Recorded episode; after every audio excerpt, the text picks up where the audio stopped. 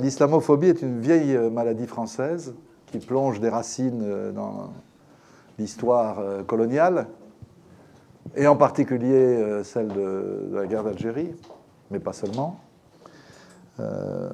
on a eu, disons, ces, dernières semaines, une rechute, une rechute assez vibrante euh, vous vous souvenez de l'agression euh, représentant du Rassemblement national contre une femme voilée qui accompagnait des élèves euh, au Conseil régional de Bourgogne-Franche-Comté. Et ça a suscité un flot incroyable de, propagande, relayé bien sûr par un certain nombre d'intellectuels, je mets des guillemets, intellectuels, alignés maintenant sur l'extrême droite. Je signale au passage d'ailleurs, parce que c'est peu connu, que plusieurs d'entre eux viennent de gauche, voire viennent de l'extrême gauche. Et le, résultat, je ne fais pas d'analyse mécanique, mais enfin c'est le fait en tout cas des, événements, c'est euh, l'attentat euh, contre la mosquée de Bayonne, perpétré, on croirait que c'est fait exprès, par un ancien candidat euh, du Front National aux élections. Alors, l'idée, ça n'est pas, et ça n'était pas, et ça ne sera pas, euh, de revenir sur le détail de ces événements, mais d'essayer de comprendre qu'est-ce qui se trouve à la racine de cette islamophobie, et en particulier en France. Je crois qu'on va parler de l'Europe aussi? Non. Non, on va parler de la France. C'était difficile de trouver euh, un meilleur invité pour en parler que Abdelali Ajad, parce qu'il travaille depuis euh, une quinzaine d'années autour de ces questions. Euh, j'ai rencontré Abdelali quand il était étudiant à Sciences Po à Lyon, il y a très longtemps. et, enfin, très longtemps, disons. Ouais, longtemps quand même, quand même. et 2004 peut-être. non, c'est hein, voilà.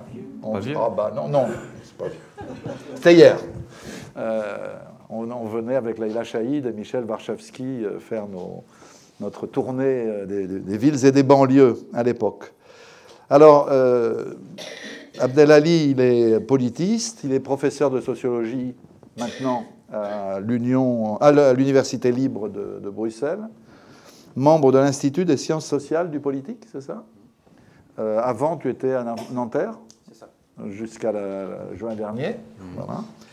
Et euh, bien que jeune, il a publié déjà des tonnes de bouquins. Euh, je vous les indique. Donc, Immigration postcoloniale et mémoire, chez l'Armatan en 2005. Les frontières de l'identité nationale à la découverte en 2012. La marche pour l'égalité contre le racisme aux éditions Amsterdam 2013 et islamophobie, comment les élites françaises fabriquent le problème musulman, avec Marwan Mohamed, à la découverte en 2013. Et je ne vous lis pas la liste des livres euh, collectifs euh, auxquels il a euh, participé. Abdelali connaît la règle du jeu, la règle rigide du jeu. La revue La règle du jeu oui, j'adore. Surtout pour l'islamophobie, ça fonctionne bien. Donc, il connaît la règle du jeu, c'est-à-dire 35 euh, minutes pour, euh, pour introduire, et puis ensuite, vous êtes là pour euh, l'applaudir, le siffler, poser des questions, discuter, etc. etc. Voilà. Envoi de tomates. Non, non, on vérifie les sacs à l'entrée. C'est Gianni qui vérifie, voilà. C'est à toi. Bah, merci beaucoup Dominique pour euh, cette introduction et puis pour euh, l'invitation en général. Euh, donc je vais aujourd'hui présenter un, travail qui est en cours, qui fera, je l'espère, l'objet de la publication d'un livre prochainement, qui porte sur, enfin, qui est un peu le prolongement de la définition de l'islamophobie qu'on avait proposée dans le livre qu'on avait rédigé avec Marwan Mohamed. une définition un peu longue, désolé, mais qui visait un peu à, proposer une, définition sociologique euh, de l'islamophobie, euh, sachant que, comme vous le savez, il y a toute une querelle sémantique sur euh, la définition même, même sur le, fait même de l'utiliser ce terme. Donc c'est un, processus social complexe de racialisation. Donc racialisation, ça signifie le fait d'assigner une identité permanente, donc héréditaire, qui se transmet d'une génération à l'autre. Donc là, c'est la, supposée appartenance à la religion musulmane et, cette supposée appartenance à la religion musulmane est censée déterminer la pensée et l'action. Donc ça, la racialisation renvoie à cette idée-là. Et ce processus de racialisation, euh, on s'est beaucoup euh, concentré sur le cas français, mais c'est un processus qui est global, euh, qui s'inscrit dans le cadre de la circulation internationale des idées. Prenez par exemple le concept de, de, rabbi, qui a beaucoup circulé et qui circule encore beaucoup dans le, monde occidental. C'est un phénomène qui est également genré, dans la mesure où euh, une très grande partie des, personnes qui sont victimes d'islamophobie sont des femmes, notamment des femmes qui portent euh, le hijab. Et euh, l'idée, c'est que l'islam ne pose pas problème en soi, mais qu'il pose problème à partir du moment où des personnes sont convaincues que l'islam pose problème et qu'ils se mobilisent pour convaincre les autres qu'il y a un problème musulman. Donc on considère que l'islam euh, en tant que problème n'est pas quelque chose qui serait naturel entre guillemets dans la pensée européenne, dans la pensée occidentale, mais c'est quelque chose qui est historique, quelque chose qui est lié à des acteurs, lié à des intérêts, etc. etc. Et euh, c'est la conséquence, l'islamophobie, c'est la conséquence de la construction de l'islam en tant que problème, et qui a pour conséquence ultime ce que on peut appeler une forme de discipline, discipline des corps musulmans qu'on considère comme problématiques, et voire même des esprits parce qu'il y a une tendance quand même qui va aussi dans ce sens-là. Donc ça, c'est un peu le point de départ. Et à partir de ce point de départ, euh, il faut comprendre en gros que euh, si on veut saisir la particularité française de l'islamophobie, il faut voir comment fonctionne la société française en général. On ne peut pas comprendre comment l'islam est devenu central dans le champ politique français si on ne s'intéresse pas au fonctionnement du champ politique français. On ne peut pas comprendre comment fonctionne la, centralité de l'islamophobie dans les médias français si on ne revient pas sur le fonctionnement des médias français, etc. etc. Et euh, donc de ce point de vue-là, euh, la particularité française, c'est la dimension, on va dire, euh, hystérique, la dimension émotionnelle, qui est très forte, et qui distingue la France d'autres pays européens. ce qui fait que je me suis posé la question de pourquoi pourquoi est-ce que, quand on compare des pays un peu comparables, par exemple la Grande-Bretagne avec, euh, et la France, euh, euh, en termes migratoires, en termes de rapport avec l'histoire coloniale des populations musulmanes, etc., il y a quand même une particularité. Et donc la question qui se pose, c'est comment est-ce que la population française a connaissance de l'islam, a connaissance des musulmans? Et vous avez les médias dominants, voilà. Euh, et ce qui fait que vous voyez qu'il y a beaucoup de travaux de recherche qui se sont focalisés sur la manière dont les médias ont traité l'islam. je vous passe tous euh, les, articles, les bouquins. Et un des bouquins les plus importants, celui de Thomas Deltombe, L'islam imaginaire, qui avait regardé euh, sur une trentaine d'années la, télévision française. Il avait montré tous les stéréotypes, toutes les formes d'essentialisation qui étaient produites par la télévision française. Donc ça, c'est intéressant. Mais le problème, c'est que souvent, l'analyse des discours islamophobes s'intéresse au contenu, mais s'intéresse pas vraiment à la manière dont ces discours sont produits. Et la manière dont ces discours sont diffusés et comment est-ce qu'ils sont reçus. Donc j'ai une, approche très Stuart Hall, donc des, Cultural Studies, qui consiste à, essayer de comprendre comment le discours islamophobe, les discours islamophobes sont produits, diffusés et reçus. Et pour traiter cette problématique, je me suis focalisé sur un genre littéraire particulier qui me semble particulièrement euh, approprié pour traiter cette question. Et cette question est importante parce que c'est, dans le bouquin, on s'était beaucoup focalisé sur les élites. Or, euh, on ne peut plus dire aujourd'hui que euh, l'islamophobie, c'est uniquement un phénomène élitaire. Et donc la question qui se pose, c'est quel est le lien entre une islamophobie élitaire et une islamophobie populaire? Quel est le lien qui se fait autour de cette question-là. Et euh, le genre littéraire qui m'a semblé intéressant, c'est ce que j'ai appelé les femmes musulmanes opprimées, qui est, correspond à des récits biographiques, autobiographiques, soit ben, de différentes catégories de femmes.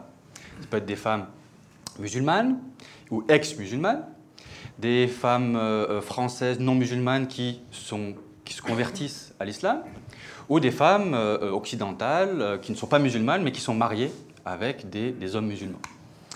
Et il me semble que ce genre littéraire est très important parce qu'il est complémentaire à d'autres formes du discours islamophobe qu'on a souvent l'habitude d'analyser. Euh, le discours d'Éric Zemmour, hein, qui a fait l'objet du livre de, Gérard Noiriel, le roman islamophobe tel que celui de, euh, Michel Houellebecq, Soumission, euh, etc. Or, il me semble que, si on, prend un exemple que vous connaissez sûrement, c'est Jamais sans ma fille, qui a été publié en 1987 en anglais, qui a été traduit ensuite en 88 en français. C'est un livre qui euh, a lancé en fait ce nouveau genre littéraire qui a connu un succès phénoménal. Pourquoi? Parce que entre 1988 et 2017, là où j'ai arrêté mon, enquête, on a environ 67 livres qui correspondent à ce genre littéraire publiés en français en France. Quand on compare la France avec l'Allemagne, par exemple, euh, l'Allemagne, il y a une douzaine de livres qui correspondent à peu près à ce, euh, type de, euh, de livres. Et donc vous voyez bien que les, couvertures sont assez catchy, comme on dit. donc des femmes voilées avec des titres chocs, insoumises, simulées à 20 ans, etc., etc.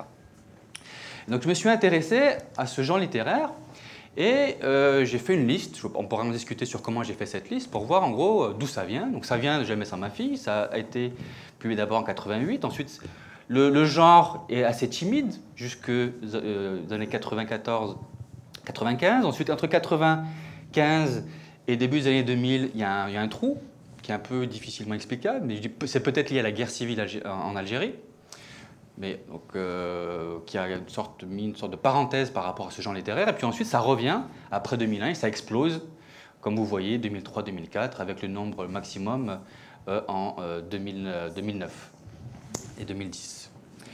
Donc ce genre littéraire est intéressant parce que c'est un discours qui est massif.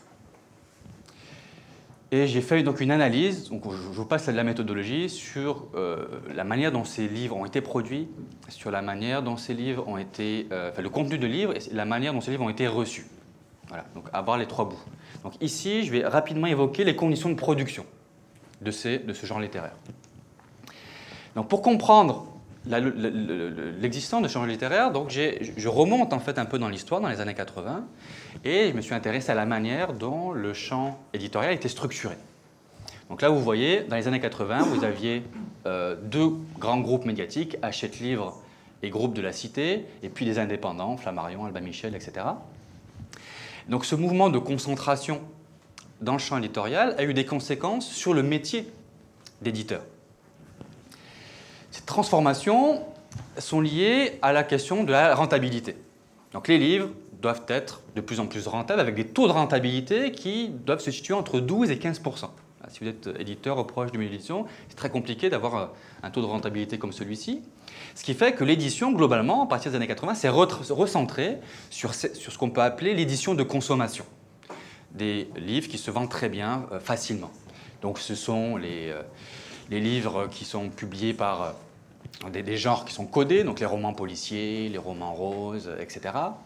Les mémoires, donc les témoignages de stars qui se vendent aussi très bien, et puis des, petits témoignages, je reviendrai là-dessus. Donc les petits témoignages, donc là vous voyez la connexion avec le genre qui m'intéresse ici, c'est un genre littéraire qui est très euh, demandé par les maisons d'édition à ce moment-là. Et euh, les, euh, les font des campagnes de marketing pour essayer de savoir quels sont les ouvrages qui sont les plus euh, intéressants financièrement. Et si on veut s'intéresser à la manière dont Jamais sans ma fille est devenu un livre vraiment important, il faut revenir sur France Loisirs, donc, qui est un club de lecture.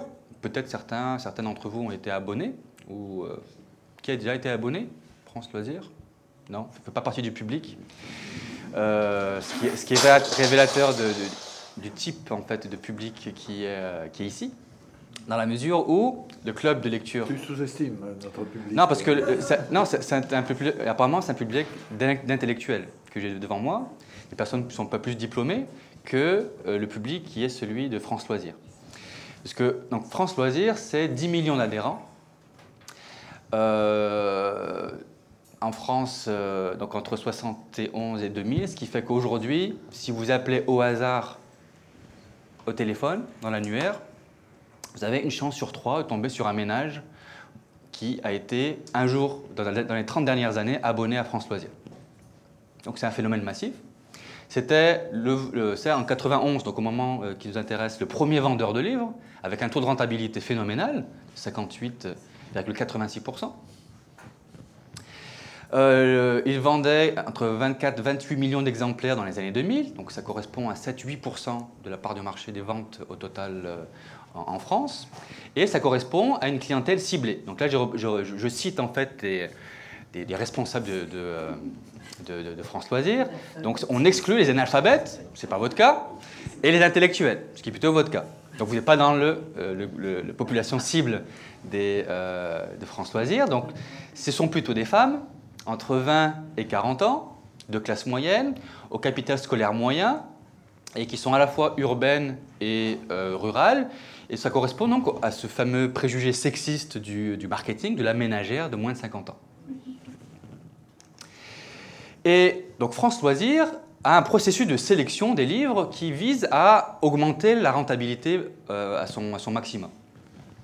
Donc je vous passe les détails, mais en gros, c'est un, on envoie un test, un catalogue test, ensuite on a un retour, et en fonction de ce retour, on sait combien de, de, livres on va pouvoir vendre.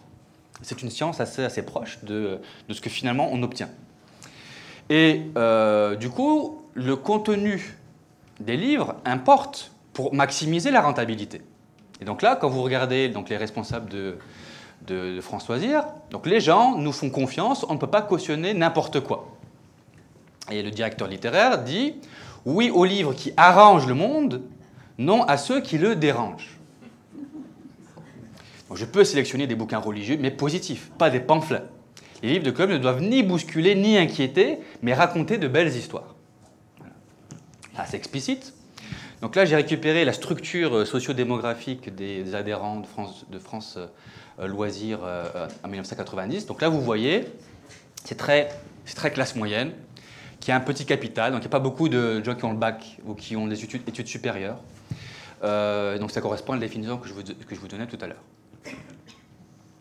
Ensuite, quand on regarde les livres qui sont achetés, vous voyez que le genre témoignage est surreprésenté dans le catalogue de France Loisirs par rapport au reste euh, de, l'édition française. Donc là, vous prenez, donc c'est 11,3% du point de vue de l'ensemble du marché de l'édition en 1990, et c'est 17,5% dans euh, France Loisirs. Donc du coup, je me suis intéressé à, bah, au type de témoignages. Quels sont les témoignages qui apparaissent dans le catalogue France Loisirs? Donc, Et là, j'ai fait l'évolution dans le temps, entre les années 70 et euh, les années 2000. Donc au départ, euh, j'ai pris tous les catalogues, donc ma source en fait c'est tous les catalogues de Françoisière depuis 1976. Vous avez des problèmes de société classiques, donc la délinquance, la drogue, la prison, etc. Et euh, on observe, euh, lorsqu'on s'intéresse aux, témoignages étrangers, il s'agit essentiellement de pays qui, donc entre 76 et, 60, et 96, qui sont liés à, euh, aux pays euh, anciennement communistes, enfin communistes ou anciennement communistes. Donc les premiers pays, c'est la Chine, l'URSS. Donc l'Allemagne, c'est lié euh, aux témoignages pendant la Seconde Guerre mondiale. La Pologne également. Et donc les pays musulmans, dans l'affaire, sont très peu représentés dans l'ensemble des témoignages des personnes étrangères.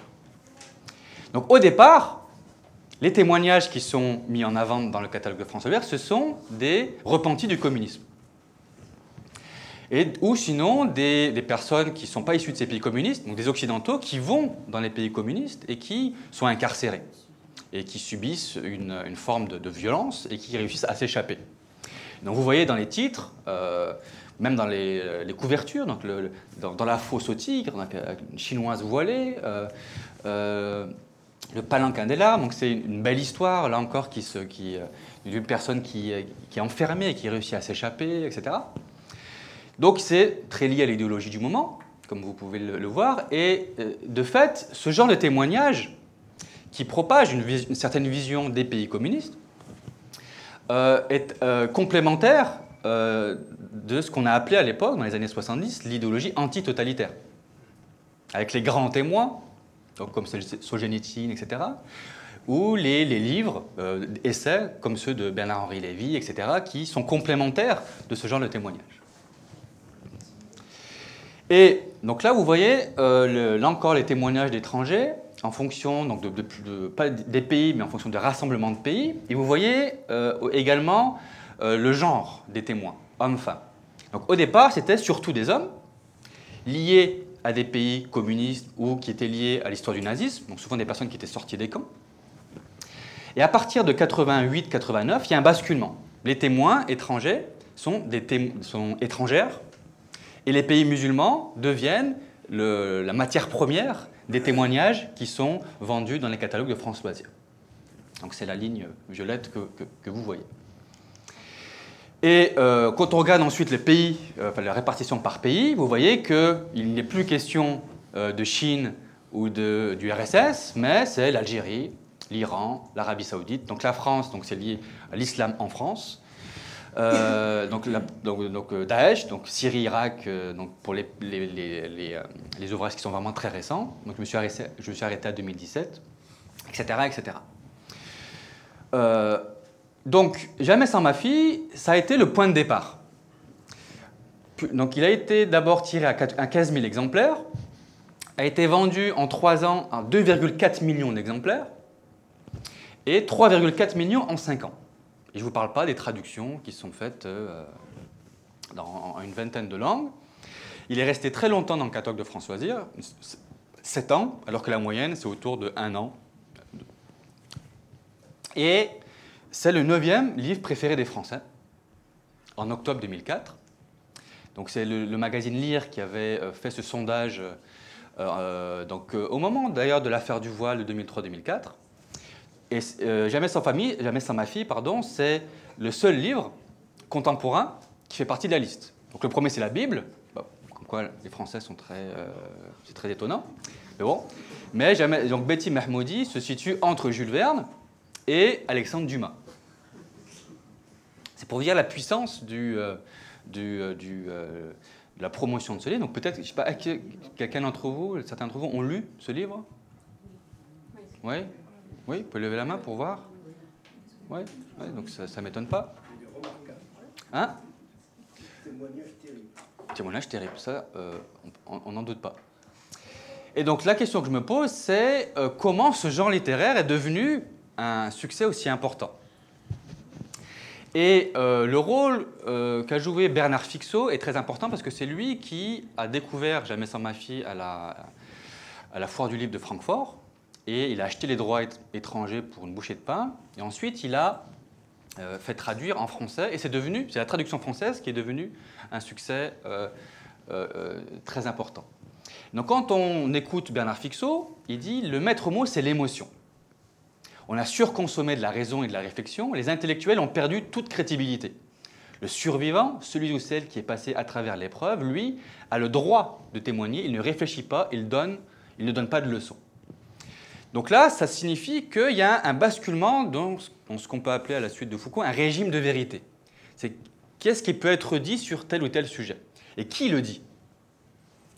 Il me semble que euh, pour ce qui est de la connaissance de l'islam et, des mondes musulmans, ce type de récit, biographique et autographique, est venu concurrencer le discours académique, que vous connaissez bien en le, produisant et en promouvant euh, à l'IREMO, euh, dans le sens où il est, supérieur parce que ça vient des tripes, parce que ça vient de personnes qui l'ont vécu directement, euh, sans qu'il y ait cette, euh, distance qui, est proposée par l'analyse historique, sociologique, etc. etc. Donc la première étape pour que ce livre fonctionne, pour, pour, pour ce genre, c'est de découvrir. Découvrir les témoignages, parce que ce sont les témoignages qui sont vrais. Donc il y a quelques cas de, faux, on pourrait y revenir dans la discussion, mais globalement, euh, ce sont des histoires vraies. Donc la première, c'est euh, première technique pour découvrir, c'est traduire. Donc c'était le cas de Jamais sans ma fille. Il y a eu d'autres livres qui ont été traduits de l'anglais vers le français. Euh, par exemple, donc, donc il y a un livre qui s'est intitulé Vendu, qui a été publié en 1992, dont vous avez entendu parler, donc qui était une histoire de deux jeunes filles yéménies qui avaient été vendues à, des, un homme euh, dans, euh, dans leur pays d'origine, donc elles étaient yéménies britanniques. Donc ce livre n'avait pas connu un grand succès euh, en Grande-Bretagne, mais il a été traduit en français. Ça a explosé. Et c'est la traduction du français vers l'anglais qui a débouché sur le succès en anglais du livre. Et donc là, ça signifie qu'il y a un rôle important sur lequel je vais revenir, c'est des ghostwriters, des, des, des prêtres-plumes, donc des personnes qui écrivent avec les témoins euh, les livres, mais d'une certaine manière. Donc, on reviendra plus tard là-dessus. Donc ça. Polanski nous a expliqué ça. Ouais. Euh, autre manière, c'est un contact qui est fait par une auteur ou par un intermédiaire, comme un journaliste. Donc, il y a, donc, par exemple, El Fassi, donc un journaliste qui a contacté des maisons d'édition pour euh, faire ça, pour trouver un, euh, présenter un témoignage. Ou, autre exemple, c'est bah, l'éditeur lui-même qui va trouver. Et c'est par exemple le cas de, du livre Brûlée vive, qui a été publié en 2003. Donc, c'est l'histoire d'une Palestinienne qui euh, s'est fait attaquer par un membre de sa famille euh, euh, à l'acide parce qu'elle avait eu des relations sexuelles et eu un enfant en dehors du cadre du mariage. Donc c'est une histoire vraie. Donc il, y a été, un article qui a été publié dans, Le Monde là-dessus. Bernard Fixot a entendu parler.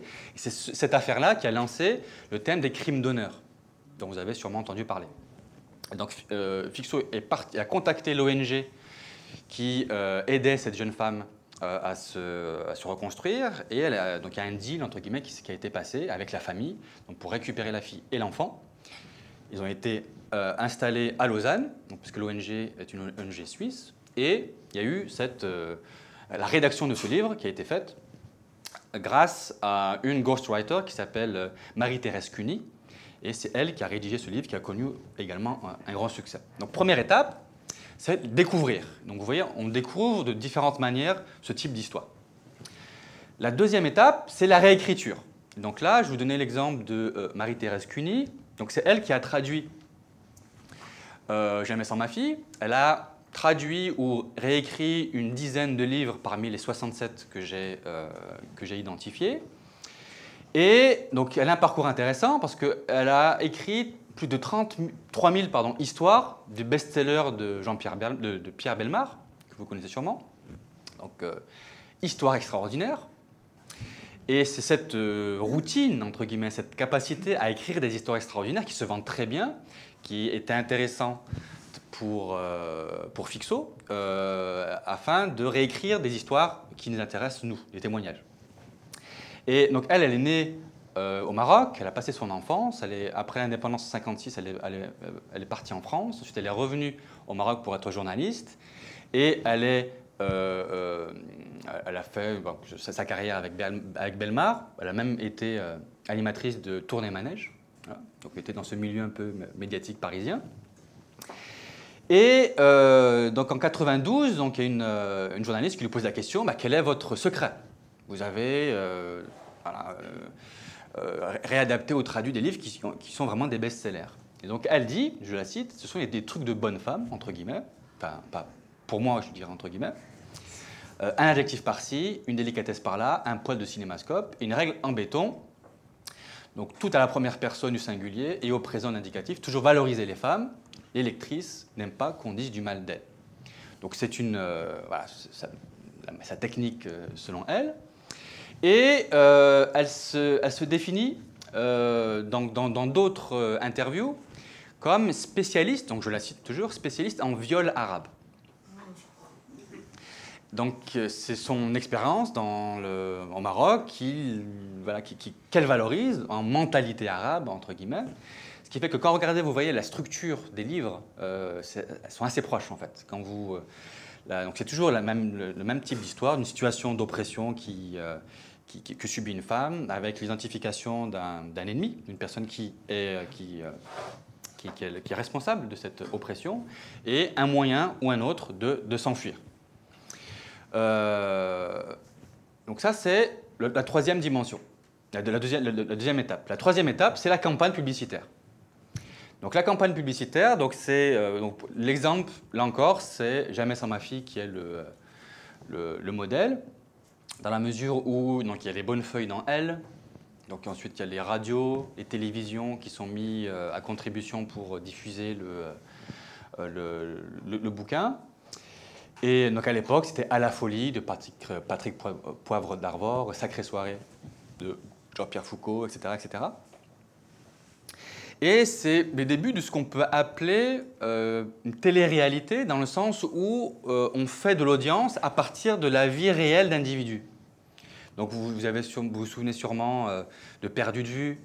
Donc c'est des, vraies histoires de personnes perdues de vue. Et donc je ne sais plus comment ça s'appelait le, présentateur. Donc il menait l'enquête, il cherchait des témoignages, etc.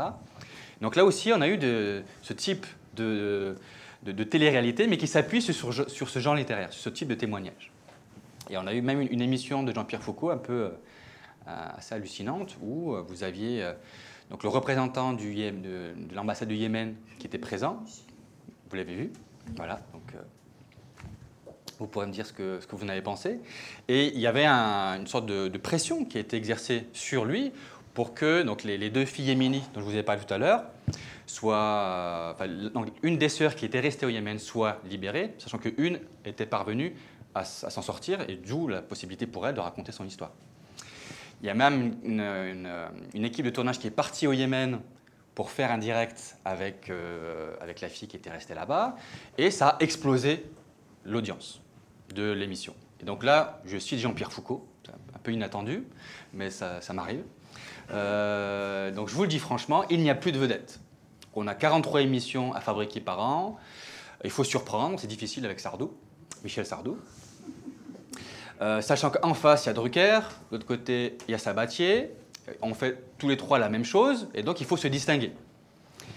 Et là, avec ce type de témoignage, on a euh, un nouveau produit.